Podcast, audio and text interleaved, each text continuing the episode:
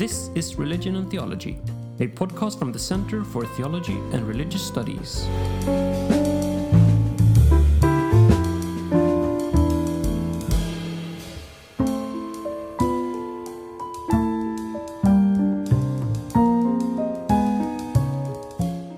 This is the third and final episode from the seminar series Pope Francis Faith, Politics and Reformation, which originally took place at CTR during the 26th to the 28th of October 2016.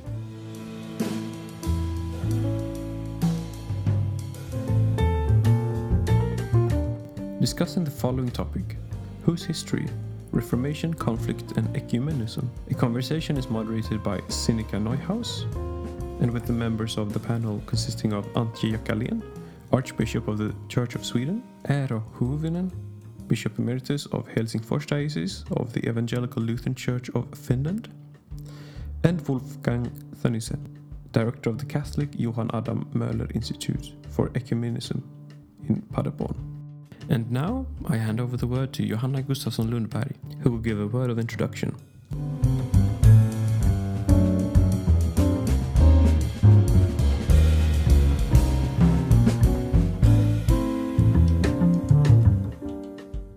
Good evening, everyone, and most welcome to the third and final seminar in our seminar series about Pope Francis and the Lutheran and Roman Catholic common commemoration of the Reformation in 2017. My name is Johanna Gustafsson Lundberg, and I work at the Center of Theology and Religious Studies. The topic for today's seminar is really focusing on the dialogue between the Lutheran and Roman Catholic Church that made this common commemor- commemoration possible. The document From Conflict to Communion is the result of 50 years of ecumenical dialogue. And as I said already in my welcoming speech to the first seminar, this document has a clear message. We cannot change historical events, but we have the responsibility for and the power of how we frame and communicate the meaning of certain historical events for the future generations. The Evangelical Lutheran and Roman Catholic Church are, through this dialogue, drawn into a community of remembrance. To remember the past always involves a choice. A choice of which stories we think are important to tell. In the document, this becomes very clear when it is stated that, and I quote, historical remembrance always selects from among a great abundance of historical moments and assimilates the selected elements into a meaningful whole. Because these accounts of the past were mostly oppositional, they not infrequently intensified the conflict between the confessions and sometimes led to open hostility. End of quote. A bit further into the text, it is also underlined that for this reason, a common ecumenical remembrance of the Lutheran Reformation is both so important and at the same time so difficult. End of quote. The seminar today, I hope, will address and elaborate on the challenges, but also the joy and creative aspects of this process of choosing new stories of remembrance and maybe finding new truths. I say this because I refer to yesterday's seminar, where the main question concerned is there a truth? Or what do we mean by truth? I think it's with great joy that I now would like to welcome our moderator, Sinikka Neuhaus, who is the head of the teaching education here at Lund University. But today, I would also like to underline that you're a very dear colleague at Center for Theology and Religious Studies in Church History. Welcome. Thank you, Johanna, and welcome to this seminar, Whose History, Reformation, Conflict and Ecumenism. On Monday, it's exactly 499 years since the Reformation movement was triggered by Martin Luther's 95 Theses against indulgences. And it's also on this same Monday that Pope Francis will arrive and Lutherans and Roman Catholics will join together in a commemorative year to come. This is a huge event. I really think it's an act of hope that we are having this kind of commemoration. During hundreds of years, there has been a lot of focus on conflicts. So much focus that I would like to say that the year to come is also the time for self-criticism and also mourning. But let's go on now.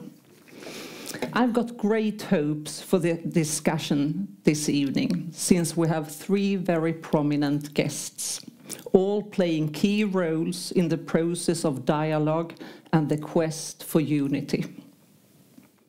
So let me start with the presentation of the guests, and the ladies first. Antje Jackelén, since 2014, the Archbishop in the Swedish Lutheran Church. Archbishop Antje has been Associate Professor of Systematic Theology, Religions and Science at the Lutheran School of Theology in Chicago but for me, she's well known for her writings and interest of dialogue between science and religion and theology. Archbishop Antje is also the former bishop of the Diocese of Lund. So welcome back. Thank you. And then Wolfgang Thönissen. He's a professor in ecumenical theology at the Faculty of Theology Paderborn and director of Jordan Abraham Möhler Institutes for Ecumenique. His list of writings is extensive, and his knowledge and understanding of ecumenical theology and hermeneutics is outstanding. He's also an expert on the Lutheran Roman Catholic Commission on Unity. I'm very happy to wish you herzlich willkommen. Ja, Eero Huovinen, Bishop Emeritus and the former Bishop of the Diocese of Helsinki, the Lutheran Church of Finland. He has had a professorship in dogmatics at the Faculty of Theology in Helsinki. And in, in this context, I would really, really like to mention that Bishop Eero is the co-chair in the Lutheran Roman Catholic Commission on Unity. And it was this commission that published the report I'm showing Antje's exemplar. Uh, from conflict to communion, Lutheran Catholic Common Commemoration of the Reformation 2017. In Finland, uh, Eero is a well-known authority when it comes to theological issues. Tervetuloa tänne Etelä-Ruotsiin. Now, I would like each of the guests to present their own perspective on the theme of the seminar, about 10 minutes each. And I would like them to think about how they associate when they think about whose history, Reformation, conflict, and ecumenism. And you're free to choose if you want to have a balance between these concepts or if you want to investigate some word of it. But I would like to send with you, why is this question about whose history important, and is it? Bishop, Archbishop Antje. Thank you. So, thank you. And uh, it's wonderful to see so many people here on a Friday night. Knowing what people usually want to do on Friday nights, it's extraordinary that you are here. Um, so, yeah, I think I will be a little bit all over the place with these three concepts. Let me start this way. Uh, as many of you know, Martin Luther wanted to renew the church from within, not fragment it. But history took a different part, path, whatever we mean by history in this sense. The Reformation has reached far uh, great significance for developments in many different areas, everything from the church and the state to education, economy, and culture. And as beneficial as those may have been in many respects, the Lutheran community, in the shape of the Lutheran World Federation, has resolved that the 500th anniversary of the Reformation should not be celebrated in a mode of triumphalism. Rather, there are many good reasons for a commemoration that includes scope for reflection on what has been and on the direction that we want the development to take insofar as we can influence the future. So that's why I think that the meeting in Lund on Monday may gain historic significance. Um, as we already heard, it has been preceded by 50 years of dialogue between the Vatican, between the Pontifical Council for Promoting Christian Unity, and the Lutheran World Federation. And the result, well, one of the results, of course, only, one of the results is this book, From Conflict to Communion. It appeared 2013 and it is available now in at least 12 languages which says something about also Reformation having become a global citizen, not a German affair, not a European affair, but something of a global citizen. Uh, and this thing is groundbreaking in several ways. Uh, the publication is based on what unites us without ignoring what still separates us between Lutherans and Catholics. And for the first time in 500 years, Lutheran and Catholics have now agreed on not just a joint description of history, as big as that is, but also on joint commitments or imperatives, as it's called in the text, for the future. This is new, and it is important in the Church's joint journey towards greater visible unity. So hopefully, after this, the time of caricaturing each other, which has been the subject of many Reformation anniversaries before, that the time of caricaturing each other is past once and for all. Uh, in Sweden, Catholics and Lutherans have agreed that they want to take the opportunity presented by the anniversary of the Reformation to jointly reflect and also examine each other. At least that's reflected in the purpose statement that uh, for the joint commemoration that has been approved by Stockholm and Uppsala, that is, by the uh, Catholic Diocese uh, and by uh, the Church of Sweden.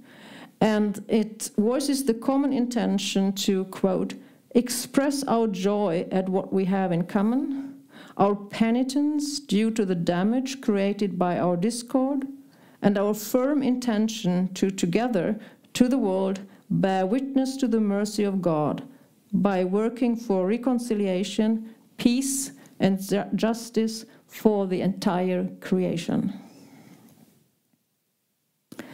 So, what then was good and bad with Reformation? Now, very briefly and sketchy. Reformation benefited literacy levels in terms of both reading and writing skills, and by extension, contributed to the development of democracy. The Protestant clerical family, prästfamiljen, became a cultural factor and the empowerment of each baptized person contributed to both modernization and individualism. The Reformation became a foundation for a long period of political conflicts within and between nations in Europe. The Thirty Years' War tore communities apart and led to tragedies in thousands of families. People suffered persecution for their faith monasticism was damaged. The one true doctrine expressed and established by the secular power drew up limits for faith and religious customs that lasted for centuries. And this order has affected Christian believers of different confessions, as well as, of course, Jewish and Muslim believers. And when it comes to Sweden, it always must be noted that the fact that the church in Sweden was not reformed from the bottom up is nowadays a clear starting point for modern historical research. And um, also, we need to remember that, um, differently from Germany, for instance, uh, in our country, the anniversary of the Reformation was not celebrated in 1617, as in the rest of the evangelical Lutheran world. The year chosen was instead 1621 to celebrate that Gustav Vasa had been selected in the town of Mora 100 years earlier to be the governor of the province of Dalarna and the people of the kingdom of Sweden, which laid the foundation for his future role as a king of Sweden. So there was quite little mention made of Luther at that time. It was more about gratitude for divine providence that Sweden, through Luther, had received a new form of access to the Holy Word. And thus, every anniversary has sort of, uh, of course, been the projection screen for the thoughts of the time. And it's not going to be much different this time. It's only 100 years from now, people will be able to look and say, ah, that was what moved people in 2016 and 2017. Uh, the heritage of the Reformation in Sweden is problematically connected to the creation of the nation state and its politics. Reformation was implemented top down and often contrary to the will of the general public. In some parts of the country, weapons were used to defend the old tradition. And preserved sources show that in many places people held onto the old traditions far into the 17th century. For example, it was common practice in some places that parishioners demonstratively entered the church after the sermon to take part in the Eucharist, the Holy Communion. Despite this, the split between the old and the new was not as radical as it could seem. Um, it's, it's quite interesting to note, especially when you uh, compare to German terminology, that church terminology in this country was preserved, such as mass, priest, um, uh, consecration, was retained unchanged, as in Sweden there was not the same pressure to create a clear profile vis-à-vis the Catholic Church as in Germany, for instance. When the priest became a pastor, the consecration became ordination, uh, the Mass became the service with, uh, the, with the Eucharistic service or with Holy Supper or so on. During Sweden's era as a great power in the 17th and 18th centuries, new spiritual literature also started to be read in wider circles. This included text originally written in medieval monastery environments. Writings from the Ignatian tradition were also distributed. And Lutheran theologian um, Johann Arndt who became somewhat of that era's bestseller author, partly based his work on text by a Franciscan tertiary, Angela of Foligno. So, at the same time that Sweden took part in a bloody war on the continent in order to, what was said, defend the true doctrine, spiritual literature in Sweden was nevertheless highly open to ecumenical influences. And see, that's the complexity of history all the time. Almost paradoxical. They go and defend with a war the pure doctrine. That is what they did. Uh, and at the same time, they're reading sort of ecumenical literature. After 500 years, it is perhaps easier than ever to achieve a balanced view of the Reformation that can commemorate both continuity and discord, benefits and oppression. The joy of the rediscovery of the power of the gospel in terms of justification by grace through faith became a perennial gift to the church to be celebrated over and over again. Nevertheless, what can be said from a Lutheran perspective about every Christian person also applies to some extent to the Reformation itself. Simul justus et peccator. At the same time, both righteous and sinner. And there are some severe sins. You all have heard about Luther's writings about Jews that have contributed to a devastating hate of Jews.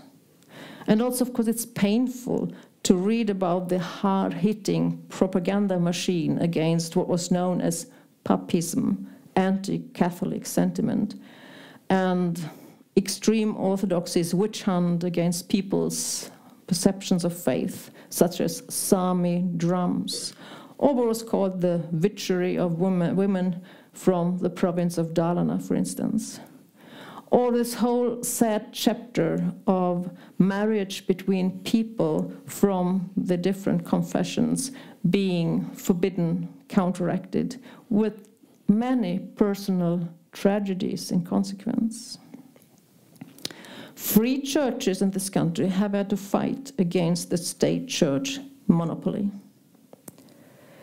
So the both and, so frequent in history, and yet so often neglected when either winners or losers, or so called winners and so called losers, tell their stories. That deserves attention, of course, also in this respect. It is obvious, but it still needs to be said the story of Sweden's religious history is bigger than that of the Church of Sweden. It also encompasses the free churches, the Roman Catholic Church, and increasingly also Orthodox spiritual traditions. When the anniversary of the Reformation is commemorated in our country, it will take place at the same time that Christianity is experiencing a growth phase. Europe no longer dominates the worldwide fellowship of churches. Secularization in the Northern Hemisphere has occurred relatively quickly in the past few decades, while the number of Christians is growing substantially in the South. It is, after all, no coincidence that the Pope is Argentinian and that the General Secretary of the Lutheran World Federation is from Chile discord between Catholics and Lutherans is not at all in the same way part of the historical heritage for Christians in those other parts of the world. The challenge for the worldwide Christian fellowship does not primarily comprise confessional differences, but instead issues concerning social injustice, armed conflicts, and poverty.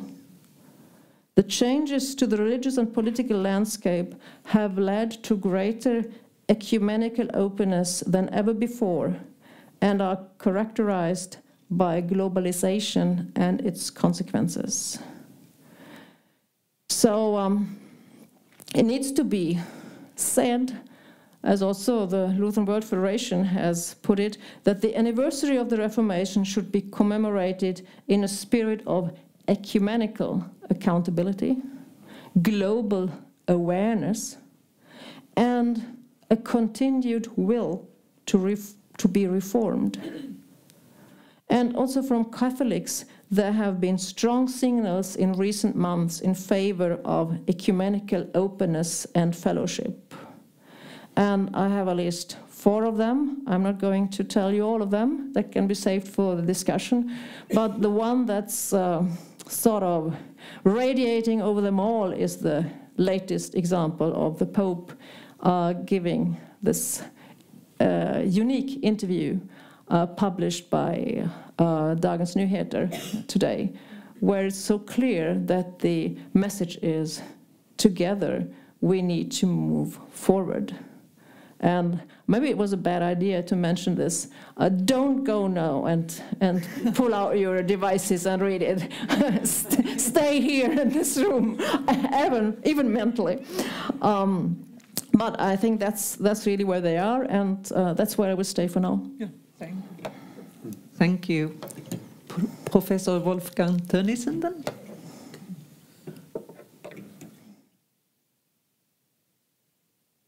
Yeah, thank you so much for the nice invitation to take part into this uh, discussion this evening. And I'm happy to present uh, some ideas. Uh, we have had, as we described the process of uh, this uh, common commemoration, and I will give you some insights in the way of thinking uh, we have made in the International Dialogue Group, Lutheran Catholic Dialogue Group. I think um, if we assess uh, this uh, whole complex of historical events between 1517 and 1555, terms and conditions, uh, course and uh, historical impact of this time have to be considered uh, in one perspective. We can thus create a vivid picture of this era. The evaluation of the complexity of events called Reformation cannot be made solely by its efforts. Uh, we call it in Germany, or in German, Wirkung. That is only from the perspective of the rupture of the church possible, but it uh, must also take into account the conditions which leave scope for the reform movements of the late Middle Ages.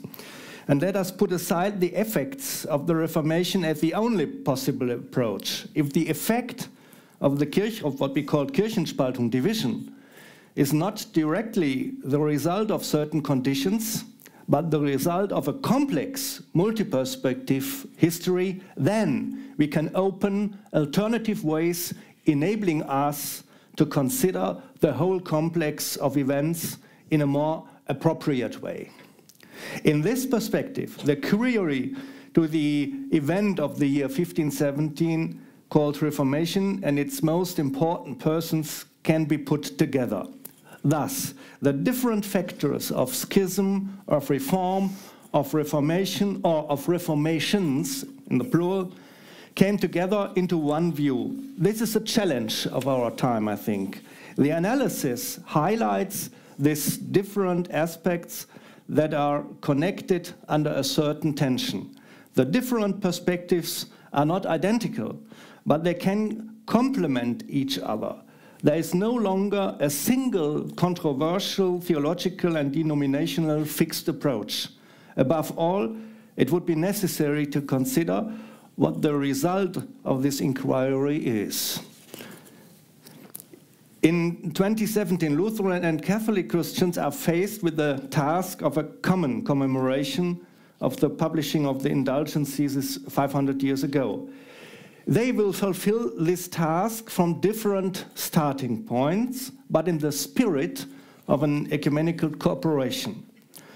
However, it will not be mm, the first time in 2017 that they remember of people and events of the Reformation. Uh, already 1918, marking the 405th anniversary of the Augsburg Confession, offered Lutherans and Catholics the opportunity to develop a common understanding in basic truths referring to Jesus Christ as a living center of our Christian faith. Marking the 500th anniversary of the birth of Martin Luther in 1983, there were some significant concerns to emphasize Luther together. Neither the Protestant nor Catholic Christianity can pass by the figure and the message of this person. The 20th century offered Catholic theology the opportunity to assess Luther anew. The intensive study of the person and the work of Martin Luther made it possible to recognize him as a man witnessing the gospel, as a teacher in faith and caller for spiritual renewal. Whenever we commemorate important historical events, we have to consider the question how do we deal with the legacy of the past? This heritage contains mostly useful as well as incriminating aspects. That is made all the more evident by the fact that the Reformation was perceived and interpreted contradictory for many centuries. Past memories were featured in matters of triumphalism, we are the true church, and polemics. Accordingly, the word Reformation has very different connotations either the division of the church or the recovery of the gospel. The word Reformation is not only taken in different connotations, but also as two completely different things. Reformation can be called a particular theological overall conception. It can also refer to a sequence of events of the years between 1517 and 1555, which includes a range of events such as the banishment of Luther, the Peasant War, the Augsburg Confession, the Smalcaldic War, the Interim, the Peace of Augsburg, etc. If we use this term Reformation, we have to explain our understanding of this word. For a common commemoration, it is therefore necessary to designate the outlines of the historical conflict to be commemorated. In view of the year 2017, it is now the opportunity for a common ecumenical reflection on these conditions, and I will stress this uh, point of view ecumenical reflection, the cause and the effects in a common view. This, I think, is a new stage in the Lutheran Catholic encounter. A clear and unvarnished view on the sequence of events finally shows how the perception of the Reformation has changed among Catholics and Lutherans. The common reflection omits such moments which will show the other side or their institutions in a most possible bad light. Comprehensive and differentiated treatments of the historical period of the Reformation will no longer work with a light, a dark color, but with a differentiated color palette.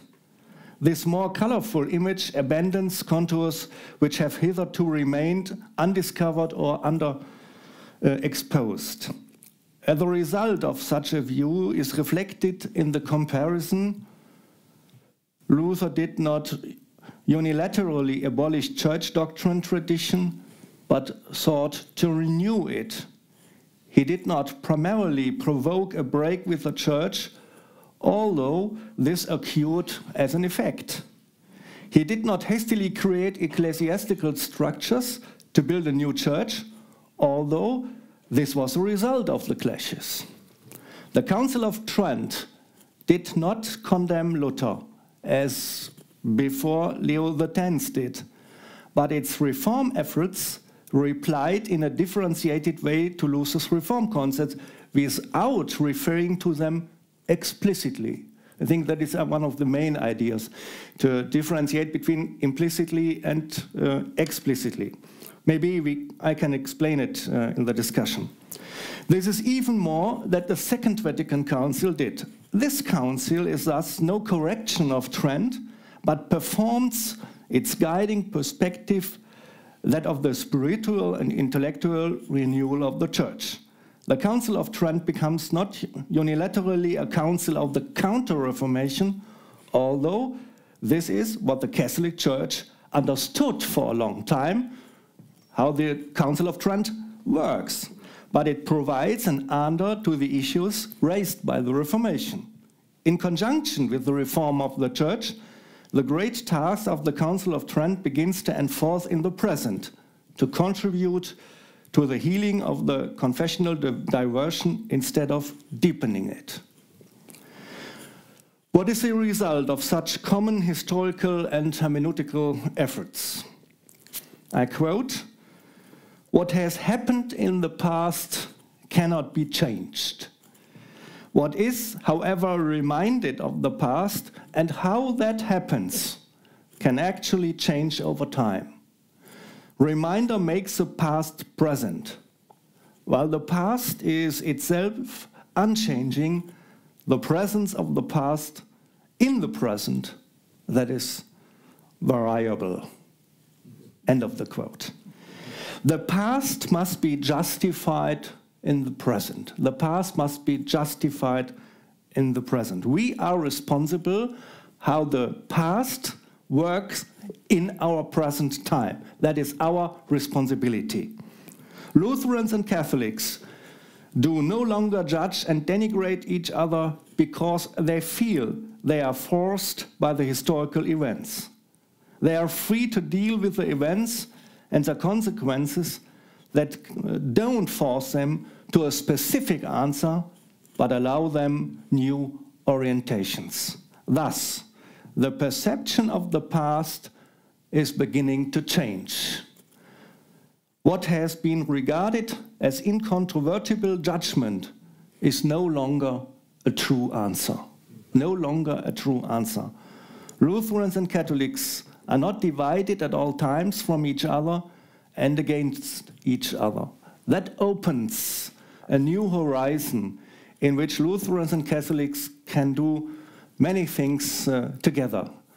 Uh, to look upon the history in different but common uh, idea and uh, to look on the effects of what we call the Reformation and put some things together and to see what is renewing in the church that is a common challenge for both and more things in this uh, common perspective. That is uh, the uh, hermeneutical idea uh, behind uh, the document uh, from conflict to communion. We didn't describe this idea, but it was the working idea for the writers of this uh, paper, and they show them that we have to learn from each from uh, each other side. Thank you so much. Thank you. And Bishop Emeritus Eero.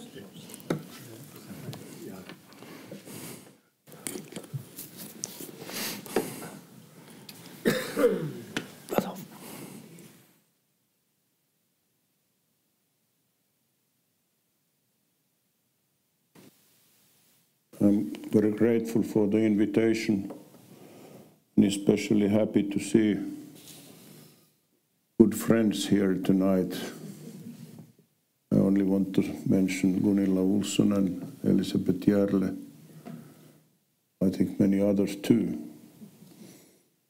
I have a feeling like a young pastor who, the first time in his ministry, had to go to jail, to the prison, and, and have their uh, prayers, prayer service. And and he was a little bit nervous and but he wanted to be popular with the listeners and, and he started and said i'm so happy that there are so many you today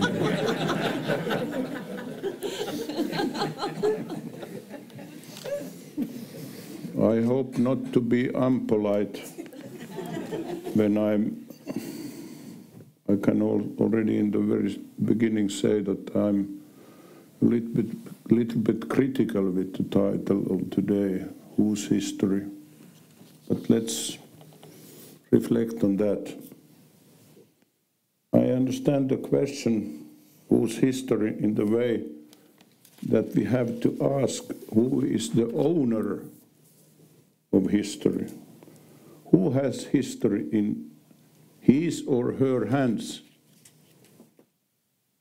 The archbishops, the professors, the politicians, those who have money, the men or the women. Is it in principle possible that somebody can be an owner of history? Or is history something which can never be acclaimed to be one's own. Whose history? History is something that belongs to the past, like an arrow which has been shot, like a word which has been said, it cannot call me back. It cannot call back. History simply is as it was.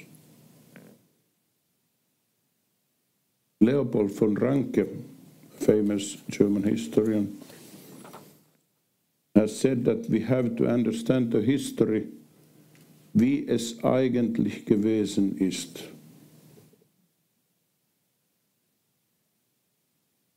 The one hand, I'm aware about the hermeneutical difficulties of his idea, but on the other hand, there is an important core in his philosophy of history.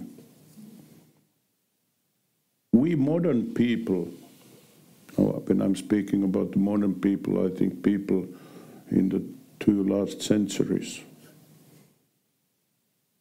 We modern people like to emphasize our ability to interpret history in our own way, to find new insights, to tell the old story for our time. And there is something true in this intention. It may be that we do not have always seen the important, some important aspects of history.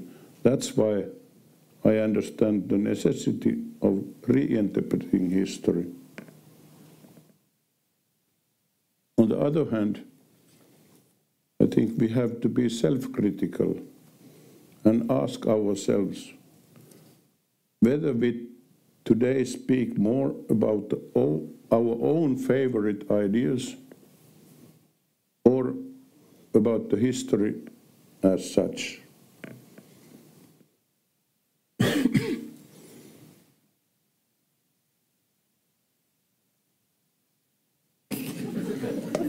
I want to see you also.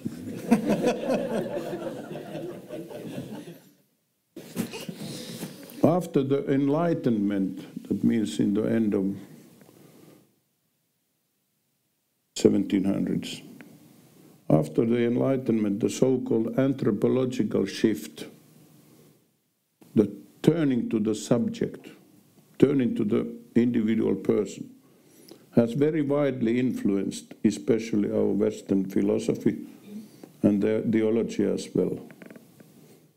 It seems that we all want to look at the Word and at the heavens as well through our own eyeglasses. The truth depends on our own presuppositions of knowledge. The German philosopher Immanuel Kant is a church father of modern Protestantism. It is, according to him, it's impossible to know something about the ideas and truths as such, about über die Dinge an sich das Ding an sich. I understand you have discussed this topic already yesterday night.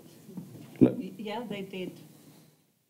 They discussed that yesterday night, but I wasn't but they, here. They, did they solve also the problem? I don't think, no, no, they didn't solve it.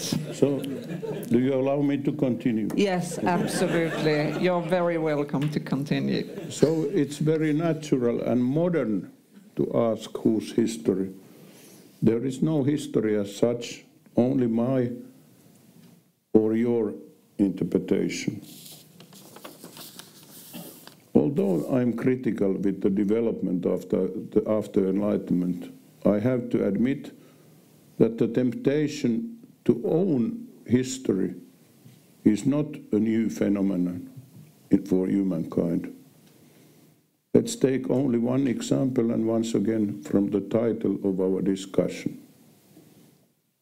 Reformation turned out very soon to be a battle about owning history. Only some months and some years after the 95 Theses of Martin Luther, the battlefield was divided into two opposite parties. On the one side was the Pope and his divisions. On the opposing side was Martin Luther and other reformers. Who was the owner of the history, who presented the right interpretation of the Christian faith, whose history. When we look at the centenaries in 16, 17. No, I'm not, I'm not speaking now about Sweden. When we look at the centuries in 1670s, in 1770s, in 1870s, and 1970s, it's quite easy to see how much the battle was influenced by the question whose history? The other part was heretic. We have the truth. And that, that was said on both parties. We Lutherans, we had the right doctrine. The Catholics, they were, they were, the Pope was an Antichrist, and you were heretics. No, no, they were heretics. and the Catholics said the same. The question whose history is a question of power. We or you, we or you. It is quite easy to see how the aspect of power leads into split, polarization, division, and separation and schism. The question whose history has walked hand in hand with the split of the Western Christian Church. In the last 50 or 70 years, that's an interesting question when the change began, but in the, in the last 50 or 70 years, we have seen signals from another atmosphere between the churches. Since the sufferings of the Second World War, since the Holocaust, since the birth of ecumenical movement, we are now in Lund, we have to remember that.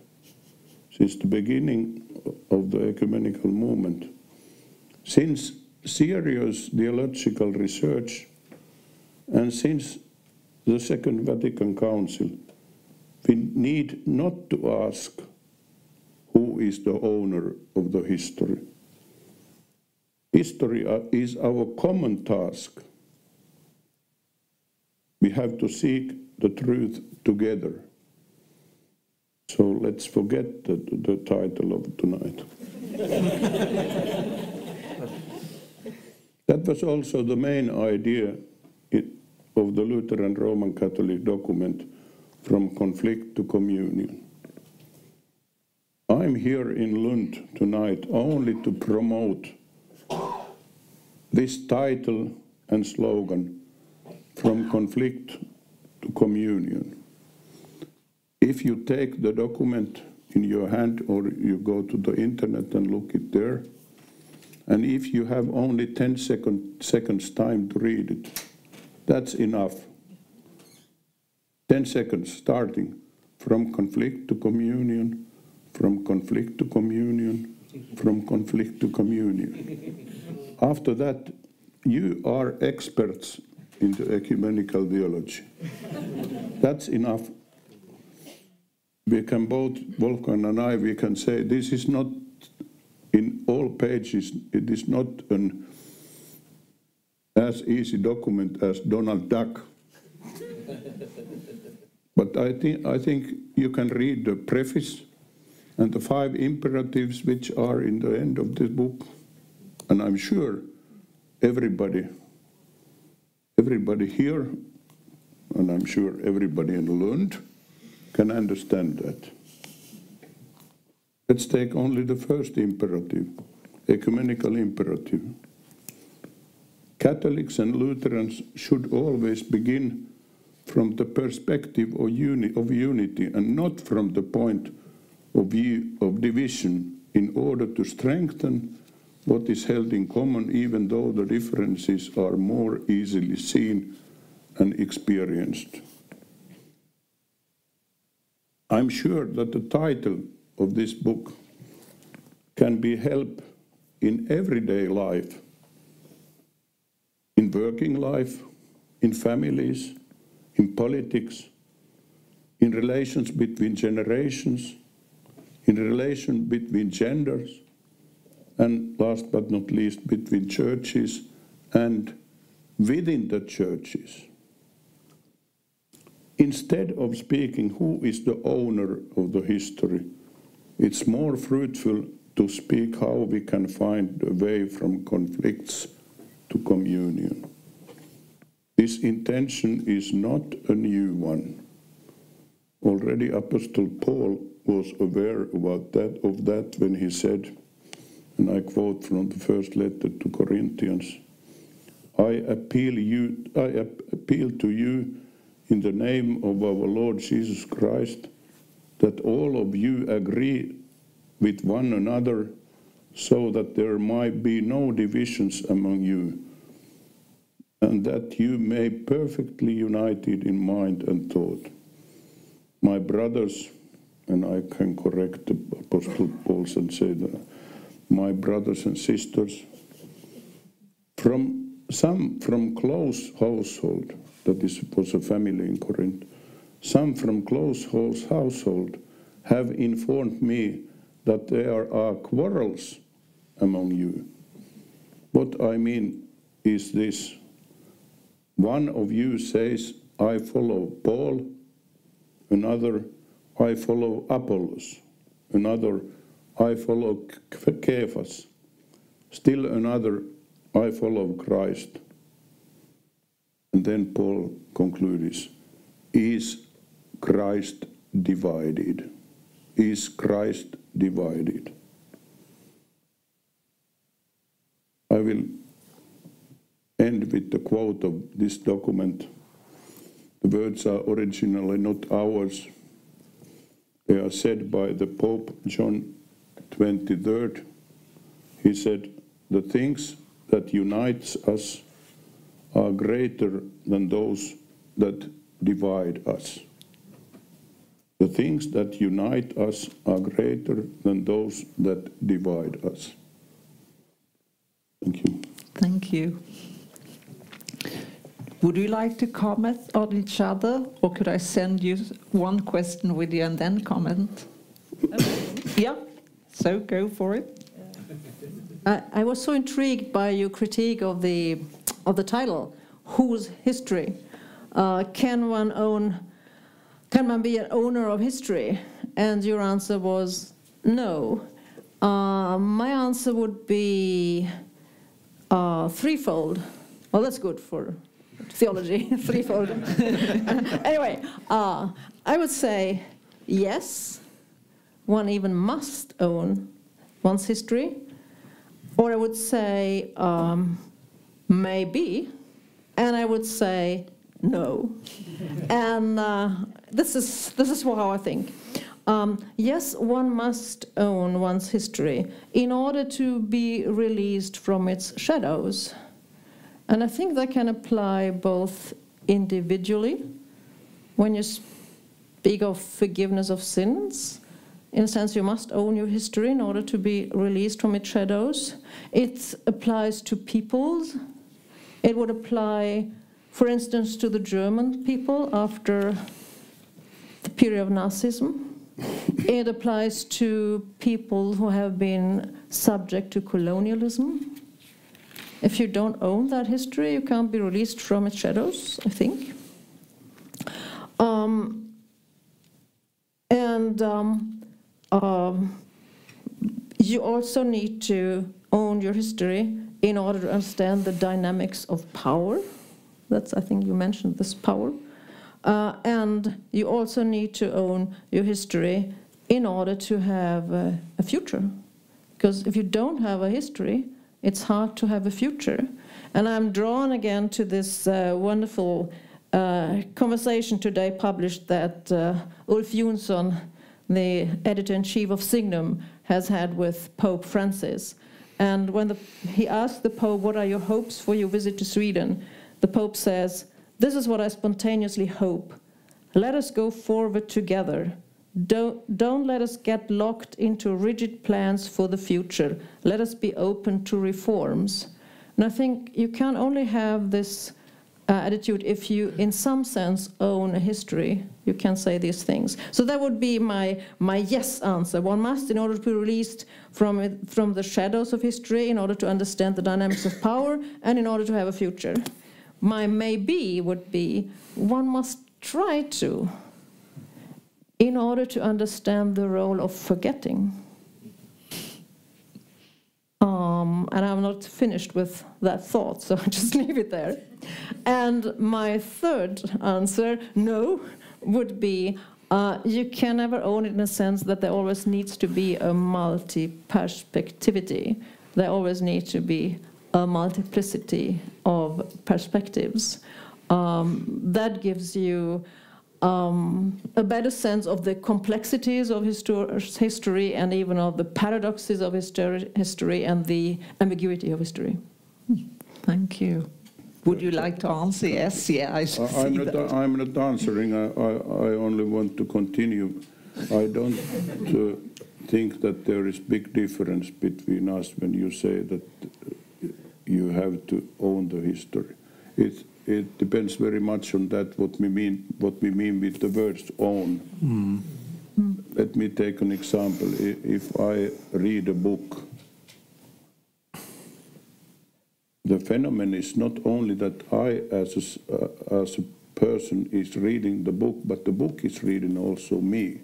And that's the same with the history. The, in order to get free from the shadows of the history, I use only that mm. picture. It might be possible when the, when the history is reading you. So you don't own, you are not, you, you are not um, Caesar or you are not the king of the history. You, your personal interpretation is not the main issue in, in listening to the history and learning from history. The history is judging you, or me, me. I'm not speaking about you, but uh, the, it's the history judging us.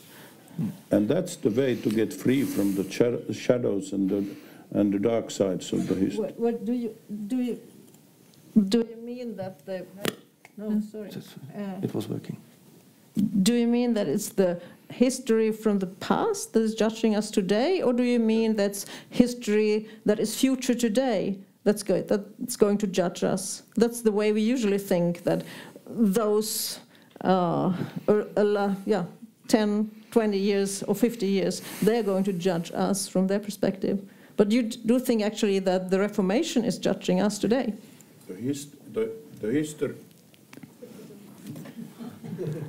we better leave it on. the, the history of the Reformation is looking at us in a critical way. And if we see the shadows there, that is, that is correcting us and helping us to get free from those mm. shadows. Well, history doesn't look. But history. history itself doesn't look at us, but narratives of the history told by somebody else will look at it at us. History is not an agent in itself. Or is it? Sure.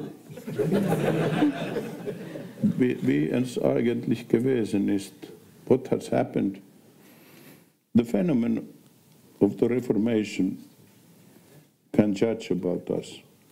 Well, I can allow myself be judged by it, but the the Reformation cannot just uh, step up here and and say now you are judged, think the history has um, the power in itself.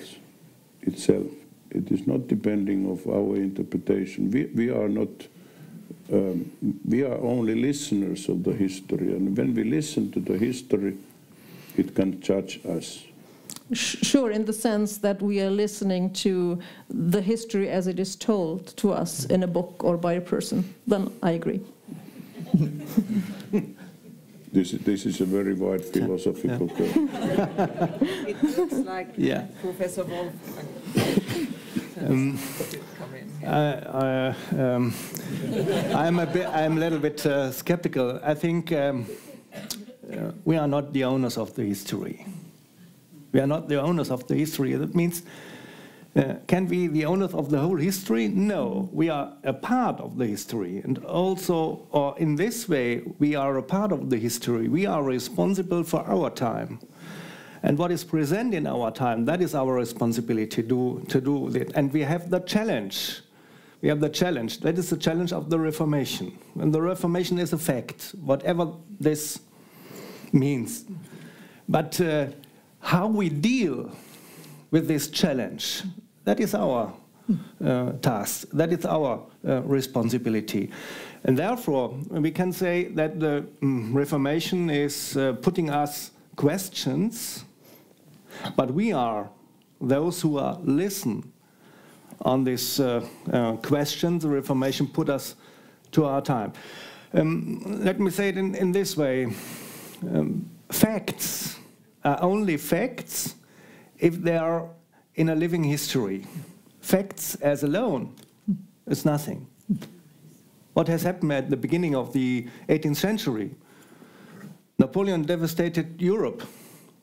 But what does this mean for our time if we had no remembrance, remembrance of this? Nothing. But if we are remembering these facts, then this history works. And I think we are a part of a horizon in which the past, the present, and the future are working together. But not in the way there's a past and then comes the present and then comes the future, but the future can be a part of the uh, can be a part of the past, and the past uh, can be a part of the future.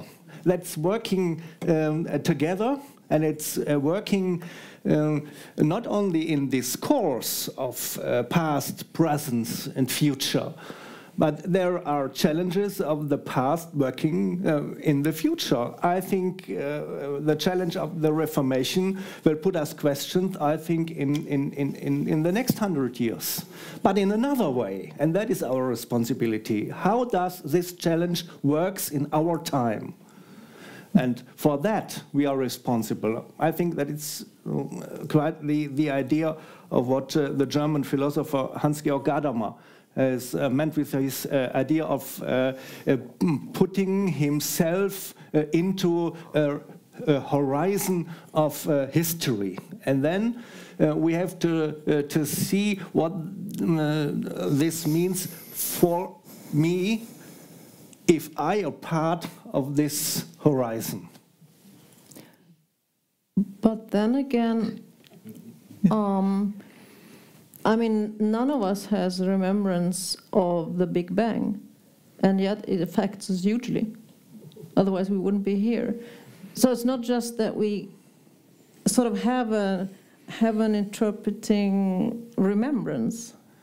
Uh, is, is there maybe an analogy uh, to our relationship to nature, our relationship to history, and our relationship mm. to nature.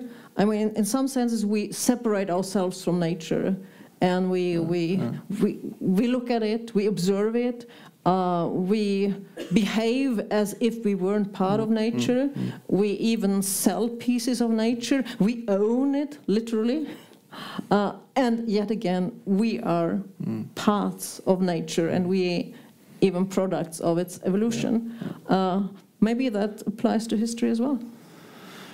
Mm, I put it in the uh, horizon of uh, theology, and I think we are. Uh, we are uh, a part of a living history because we are part of a community, and this community is called church or churches or church history. You can call it on the uh, meta uh, level. And that means uh, that uh, we are remembering uh, events only in such a way that we are members of this uh, community of remembering. The church is a, a community of remembering her history uh, the history uh, of the New Testament, the history of the Old Testament, and the history in um, in which works these uh, ideas of the New Testament and the Old Testament. That's a working progress. And insofar, we can say that the church is a community of hermeneutics. Mm -hmm. Yeah, yeah, yeah. So you, yeah. You look a little bit like you would like to make a remark on that. Mm. I, I don't know whether I have a too strong confidence to the auto efficiency of the history. The history can be many years and decades silent, but sometimes it happens that the history is starting to, to speak to us. There has been many despots in the history who, who have tried to forget the history and say to the people that you, you don't have a history, you, you, you, are, you are not right people, your, your history should be damaged. But after years and decades, it only becomes to happen that the history is starting to say the truth. And nobody knows who, who, how it starts once again to speak. One, one question is, for example, the, the national background of, of, of many nations. Hmm. Hmm. Very often the, the nationality has, the despots has tried to put it down. But after 100 years, it starts once again to speak. But th th this may be not very interesting discussion. Yeah. or, may but, but or, maybe it is, because I think... We have to be more concrete. Yeah, yeah. Uh, but isn't it interesting the, the, the importance of remembering, but also trying to forget? And sometimes I think we forget things that we should remember the despots trying to get the people to forget. But I, I, I, was writing down some words that you said, and I said, oh, this is exciting. Uh, history as an arrow, history as a battlefield. That's Bishop Emeritus Eero. But then also multi-perspective from Professor Thönissen, and then history and the anniversary as a projection screen was what Archbishop Antje was using the word. And I was thinking of the word commemoration. What do we do when we commemorate? And would you consider that in this process of commemoration there is place for mourning, for forgiveness, for remembering and trying to forget, and some things coming up in there? Mm. I think one of the main part of our uh, common commemoration is uh, to, to forgive each other what we have done in the past, not what we, what our forerunners yeah. have done in the past. Only not to to condemn them in the new way, but uh, to to seek uh, or, or, to to look uh, carefully uh, on that what they have done and what that means for our time and for us, and how can we handle this uh, challenge in our time. And that is, the, uh, that is a, a big uh, grasp, I, I think, um, but uh, we have to overcome this uh, big uh, grasp in our of our history, and, and, and, that means that is a work in progress and process um, over all the time, and, and that's my idea of, of, of, history. History is um, without tradition is nothing. tradition is a transmission of what has happened in the past. And then we are living in this uh, community. The, the, Roman Catholic Church or theology has a, a living or a spiritual idea of what uh, does that mean, tradition. That, not, that um, doesn't mean there are tradition of this and that, but that is the idea of tradition, of what we call Überlieferung. That is what is given to us. The history uh, the uh, what is, in, in, the question of uh, who is who owns uh, our history, I think uh, we are uh, the means of history. We are the means of history. Through us uh, works the history in I'm, our time. I'm very much interested. How did the change in the ecumenical atmosphere start? 550 years we were enemies, Lutherans yeah. and Catholics. Yeah. We were yeah. 550 years enemies. What was the origin and what, what, what, was, what is the explanation that the atmosphere changed? We can say, okay, John the 23rd, Second Vatican Council, but what was behind that? What, what happened? Mm.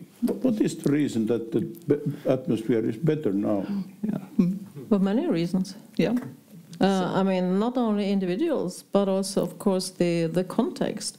I mean, the, why did Lutheran churches uh, uh, come together and found the Lutheran World Federation here in Lund in 1947. One of the reasons, of course, was the experience of the war and this never again. Why, why couldn't we prevent that Christian nations um, go to war with each other? Shouldn't the gospel be rank higher than nationalism? And twice in one century, never again. And of course, then there was this common, common desire to, to, to care for the, for the refugees in, in, in Europe. So I think that is one strain of why that happened. It was not just one wise man somewhere sitting behind his desk and saying, now we are going to start ecumenism. I mean, oftentimes this, these movements start in, in several, they, they mushroom uh, in several places, and, and that's always fascinating me. me. How, how does that happen? That these uh, things mushroom, that you get the similar developments in, in several places almost at the same time without probably knowing about them. Of course, that gets harder and harder to prove in, in our time when you have electronic communication all over the place. You can never prove that this was an isolated phenomenon. Somebody saw it on Facebook somewhere. Um, so, um, yeah, I think multi-causality.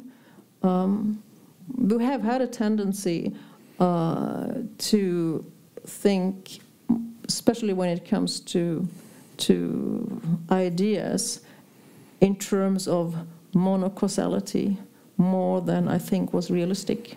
Mm-hmm. I agree with you what you said about the me meaning of the, the Second World, World War.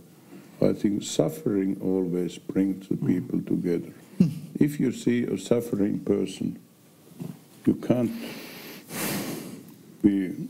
It touched, touches you, and I think the aid, the relief work after the Second World War between the churches is one very important matter on the grassroots level which, which has promoted the ecumenism. The people were not so much theologians. Uh, You can be aware that I, I have nothing against the theologians, but, but, but they were not theologians. They were people who noticed the need of the suffering people. And I think that that is not important only in the ecumenism, but in other fields of the life. And second, one, one, another topic is, I think you mentioned, you touched it also, that is that the people did be acquainted with us. They, they look the faces of other people.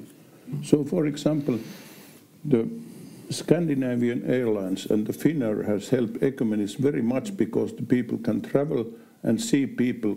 Somebody is coming out to Sweden or Finland. That helps ecumenism.